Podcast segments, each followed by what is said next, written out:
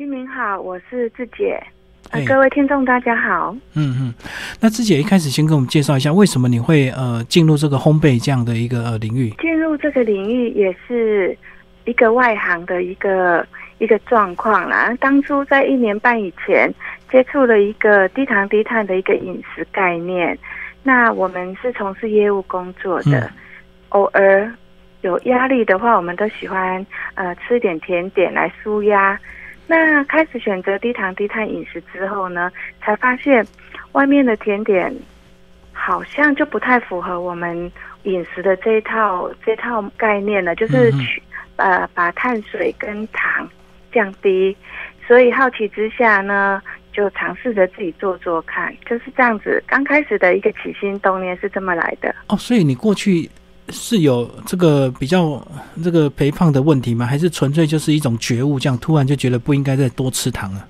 啊，金明讲的对，就是一种觉悟啦。嗯因为五十岁了嘛，那眼看着周遭的朋友，呃，都有一些慢性疾病的一个问题产生，像三高啊，甚至于现在的年轻人三十几岁、四十几岁，身边的客户朋友都有这个问题，糖尿病的问题、高血压的问题，嗯嗯那也担心说，嗯，如果再不去改变，找到一个适合的饮食习惯，那是不是自己也可能呢？因为家族有这种遗传嘛，所以有可能会是三高的一个疾病患者，所以就选择了这样子的一个饮食习惯来尝试来改变。然后这本书的书名强调这个小烤箱，哦，那所以说呃，这个作品都是可以透过家里的那种家用小烤箱就烤得出来，这样。是的，没有透过家里的小烤箱，还有一些基本家里的一些锅碗瓢盆，你就可以做，就可以完成。而且，嗯、经过我自己在尝试、在研发的一些配方、配料做法，我都是非常的精简，可能五样材料、六样材料，那透过一个小烤箱，甚至于平底锅，你就可以完成，呃，一个跟外面水准差不多一个甜点，我不敢讲一百比一百啦，那最起码有七八十分，因为我们用的材料，毕竟像糖的选择啊，还有嗯面粉的选择是有一个替换的，嗯，所以在口感上会多少有点落差。好，所以我们现在就来聊所谓的这个低糖低碳。先从这个糖来讲好了，这个呃低糖就是呃过去传统是用白糖，对不对？是，那在白嗯糖的部分呢、假设我们以一百克的白糖，就是它的碳水化合物就一百，对，那我们可以取代替的糖啊，嗯像赤藻糖，还有罗汉果糖、甜菊糖。那虽然的话，它的碳水是一百，可是呢，它会被我们的小肠所直接吸收之后完全代谢，所以又这个糖分在我们身体的摄取又回归到零。哦，所以我们有糖的这个甜度，可是不会累积在我们体内，就对了。是是，口感上、味觉上是可以享受这个糖、这个甜的一个舒适的快感，就是可以放松嘛。糖可以使人的精神放松愉悦。嗯，那我们用代糖来做了一个取代。哦，所以像我们那种喝可乐那种零卡的可乐，也是用代糖来做，就对了。是，但是那个是阿斯巴糖，那个又是另外一种糖分，那个可能在选择上比较不被我们在做这个甜点上所能够接受的，嗯嗯，所以烘焙选的这个代糖是更好的。对是更好的，就是比较适合呃三高啊、糖尿病患者去选择的。嗯嗯嗯。然后在书里一开始就有讲到代糖的话，也是有一些技术难度要克服，对不对？是有一些难度的。嗯，来跟我们讲一下，呃，本来传统加白糖的话是会加入蛋白来稳定，代糖不能取代，所以要怎么办？呃，代糖不能取代的话，可能呃我们可能就是要再加入其他的成分啊。假设呃我在书上有提到，就是说呃假设糖这个部分，它本身在跟面粉综合的时候，它没有办法产生就是一般糖砂糖的那种膨胀的一个系数跟粘着度。嗯，所以我们可能就要用其他的呃其他的东西来代替了。那呃应该怎么说呢？就是要加这个泡打粉跟苏打粉，就对。呃，对，泡打粉跟苏打粉来稳定就是我们一般砂糖的一个成分。所以就是为了增加它的蓬松度。那白糖有它的好处，就是它比较会蓬松，但是它就是会累积体内这样子。对，嗯，会囤积在我们的身体里面，它是比较无法代谢的。那除非是说像呃法国人啊、欧洲啊、日本，为什么他们呃甜食的甜度会比我们高？因为你会发现他们在吃甜点的时候，同时会喝像茶类呀，嗯，还有咖啡，但是不是像我们台湾的那个喜欢喝的珍珠奶茶呀，或者是拿铁啊，他们是喝呃就是黑咖啡或者就是茶。不加任何的，不加任何的糖类的茶，是，嗯，对，这个可以去稀释我们摄取到体内的糖分，所以它那个功能就是为了这个稀释糖分，就对，所以喝纯的咖啡跟那个无糖的茶酱，对，是有帮助的，是有帮助我们糖分累积在身体里面的一个代谢。然后我们来聊这个呃低碳烘焙，低碳烘焙就是呃把一些面粉取代掉，是不是？嗯，对。面粉完全取代，就如呃面粉的部分，我刚刚在分析糖这个部分啊。假设我们也是以一百公克的面粉来讲，它的碳水化合物，碳水化合物您知道它是会转换成一个糖，就是九字旁的糖。嗯嗯，对。嗯，对。那以一百公克的面粉来看的话，碳水化合物是七十三克。嗯哼。那我们是用杏仁粉。几乎是可以来取代这个面粉。那面粉的话是一百公克有七十三公克的碳水，杏仁粉的话相较之下呢，它只有十八点七克而已，大概是四分之一的比例把这样换下来。哦，就是碳水的比例。可是用杏仁粉来取代面粉，那不是我们的口感全部都是杏仁味嘛？因为我知道有些人不敢吃杏仁呢。对，这个是呃误解。嗯，我们在喝的饮品当中，就是在中药来讲，就是呃止咳化痰的那个杏仁粉啊，嗯，它是跟我们在使用的这个杏仁粉是不同类型的，同名但是不同的东西。是是是，一个是南北杏，那我们在用的是美国杏仁，美国杏仁是拿来做甜点使用的，就是像马卡龙啊，这个是。呃还有马芬，还有一些甜点，它都是需要用到这个美国杏仁粉，它是完全。没有像我们在喝的那个饮品有一个强烈的一个杏仁味的哦，所以你讲的是美国杏仁粉跟这个台湾我们常喝的杏仁粉泡出来的饮料是不一样的啊，不一样的。哎，那鲜奶要怎么取代？因为鲜奶其实它也有一定的这个呃热量嘛，对不对？鲜奶哦，其实在做低糖低碳甜点，我们是不太使用，不建议，因为它里面有含乳糖。对，嗯，乳糖它也是一种。一种糖分，嗯，在我们在制作低糖低碳的这个甜点，我们是建议用鲜奶油，因为鲜奶油是鲜奶再制的，在经过再制之后呢，它的乳糖是会被消化掉的，嗯，所以是没有乳糖的这个成分存在，嗯嗯嗯，呃，除了鲜奶油以外，我们也会用豆浆，或者是呃椰浆。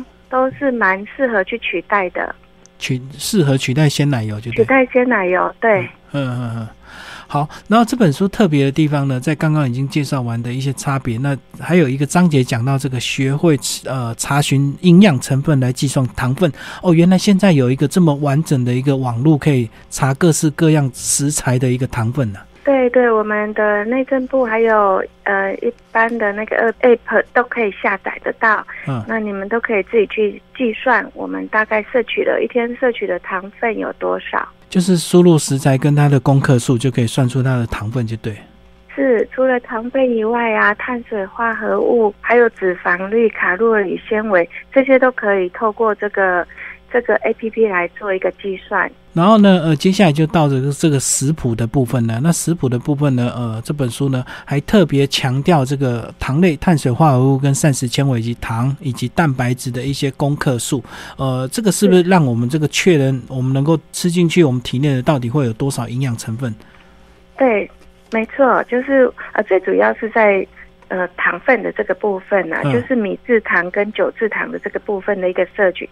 这个就是我们在低糖低碳饮食当中是最需要注意的。哦，所以那个要就是特别数据越小越好，就对。嗯，对，越低越好。那膳食纤维越高越好。嗯嗯，那碳水化合物也是越低越好了。碳水要越低越好。那在这本食谱里面，嗯，我们都是用假设这一套这套食谱是可以做六个蛋糕的话，那我们这个数据营养成分表是以六个蛋糕的总数下去计算的。所以假设您今天吃一个，你就是把它除以六分之一。哦，六分之一就对。对对，所以不是一个就这么多，这个会吓到哦。这个要把它除以六个，对你吃了几个下去，那就是乘以再回来乘以几个。哦，那也不建议多吃啦。好，那是不是呃呃，这个志姐就帮我们挑里面有有有没有一些比较基础、比较简单、那个不不太可能会失败的那种来介绍？先先从简单的入门。好的，那我在这边我跟大家呃分享一个坚果马芬的一个做法好了。那这个几乎是失败，失败率是等于零的。这个部分哈，我们用分量六颗来做好了。嗯，我们也是选择无盐奶油。无盐奶油的话，有很多品牌可以选择。是，所以无盐的好处也是对我们人体比较好，就对。对，我们要摄取的就是可以凝固的油脂，就像呃猪油是一个非非常不错的一个油脂，但是在做甜点上我们是没有去使用，所以我们用无盐奶油去替代。嗯，好。还有就是杏仁粉的部分，呃，我的书在杯子类蛋糕里面的六十页、六十一页有介绍这一道，它这个是没有失败的。还有赤藻糖，我们就准备了赤藻糖。第三个材料，鸡蛋两颗，是，还有亚麻仁籽粉。亚麻仁籽粉的话，它也是一个非常营养成分非常好，对人体非常有帮助的一个 omega 三的一个一个。嗯，选择嗯，那还有泡打粉，因为我们没有没有可以让嗯面杏仁粉膨胀的一个基础的东西，所以我们用泡打粉来做一个替代。还有核桃，核桃的部分，然后再调味，我们分调味的部分，我是用莱姆酒十克。那这个非常的简单，我们先把所有的你可以。用的核桃、腰果、杏仁片都可以，你只要把它拍碎，拍碎之后呢，再将所有的材料拌合，搅拌，对不对？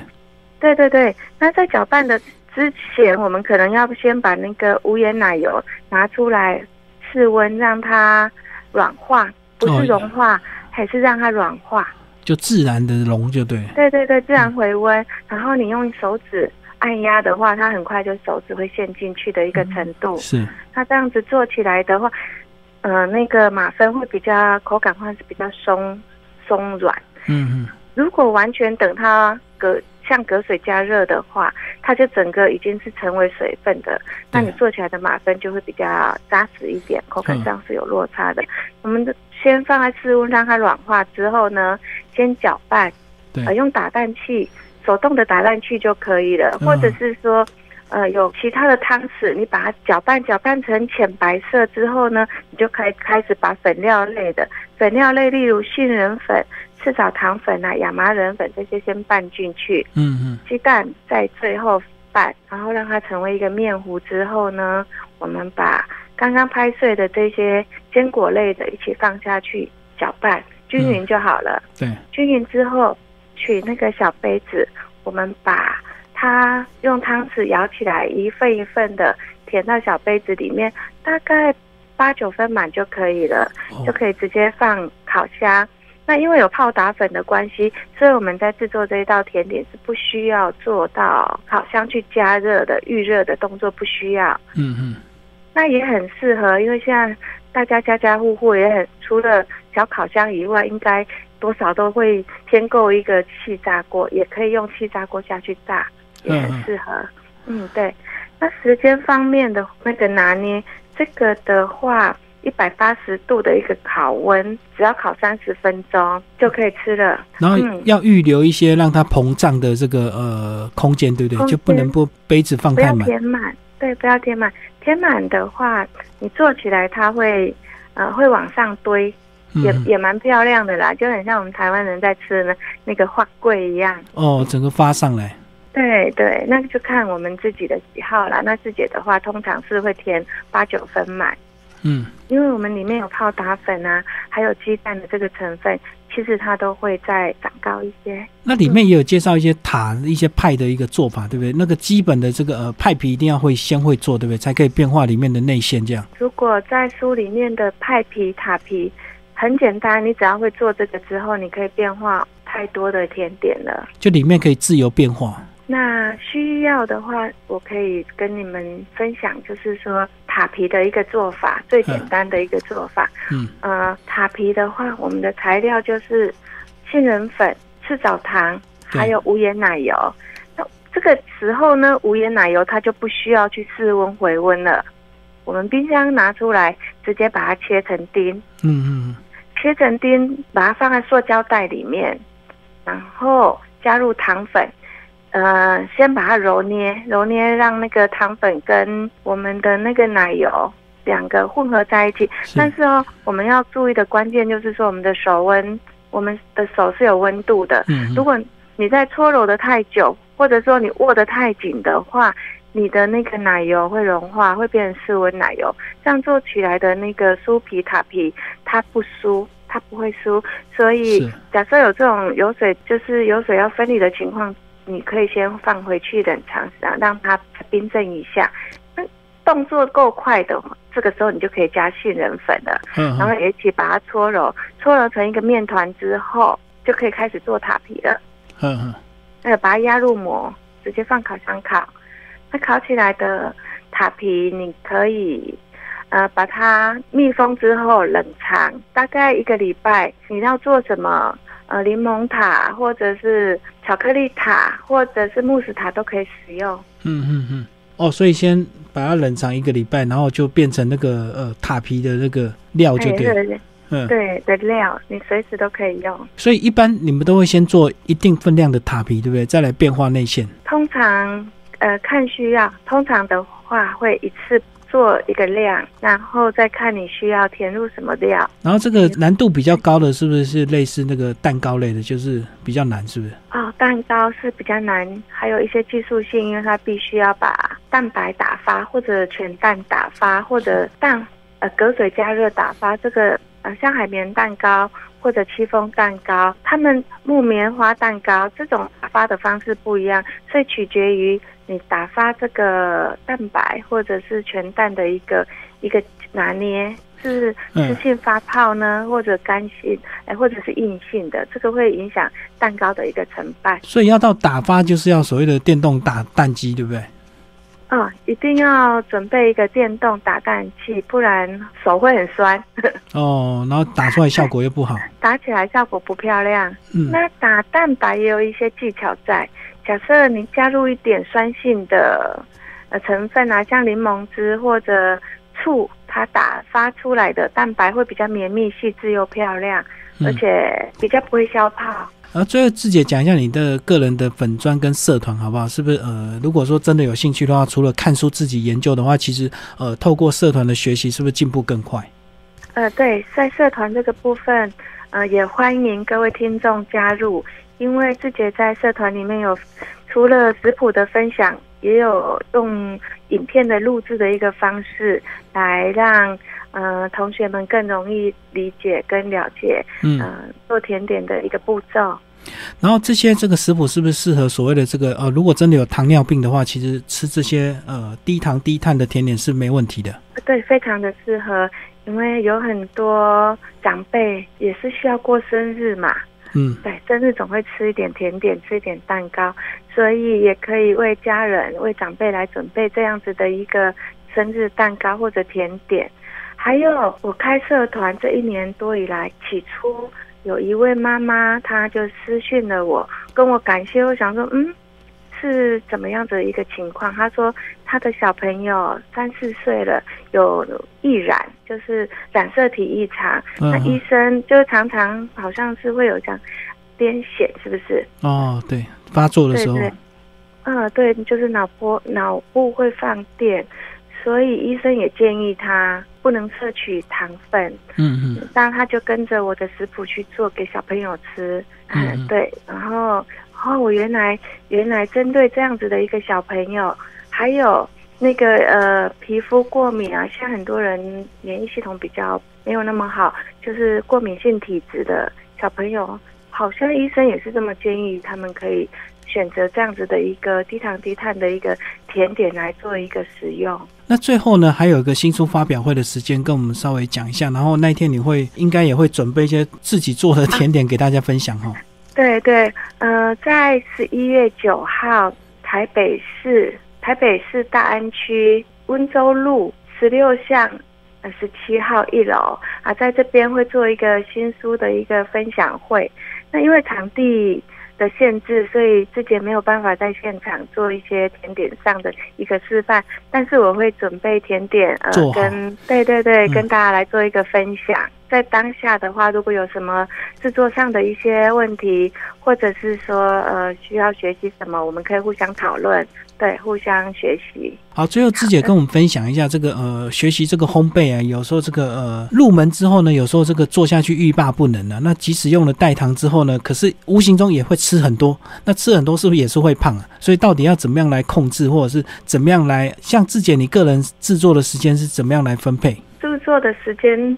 的话，我大概一个礼拜会做一次甜点，一个礼拜选一个甜点来做就对。对，来做，然后也顺便会分享给我自己的粉丝页还有社团。那做这个甜点就刚好是做六个，我一个礼拜可以吃的的量这样子。哦，就一天一个这样子。对对，所以会发现我的食谱都是用六为一个单位，就是担心自己摄取过多。其实什么东西吃多都。不见得是好啦，所以并不是说，因为我们用代糖了，或用杏仁粉了，我们就可以吃多，还是要控制就对。也是要控制在一个量，因为毕竟里面有无盐奶油，其实奶油的奶油的热量也蛮高的。如果是说在减肥控制这个体重的情况之下，我是不太建议呃吃这个低糖甜点啊。如果是说在做体重的管理的话，所以那个总量还是要控制哈。当然，当然是的，要控制哦。好，今天非常谢谢我们这本书的作者呃陈玉芝志杰为大家介绍他的新书《小烤箱的低糖低碳甜点》。呃，最后那个呃志杰再帮我们分享你的这个社团以及 FB 的名字，就叫糖恩的糖低糖甜点食谱分享，这个是社团。然后粉丝专业的话，就是糖恩的糖甜点厨房。呃，大家有兴趣可以加入，这两个都可以交流，就对。都可以，都可以。嗯，好，今天非常谢谢志姐为大家介绍她的新书啊，《小烤箱的低糖低碳甜点》。然后这本书呢是橘子文化出版，谢谢。啊，也谢谢金明，哈，各位听众，拜拜。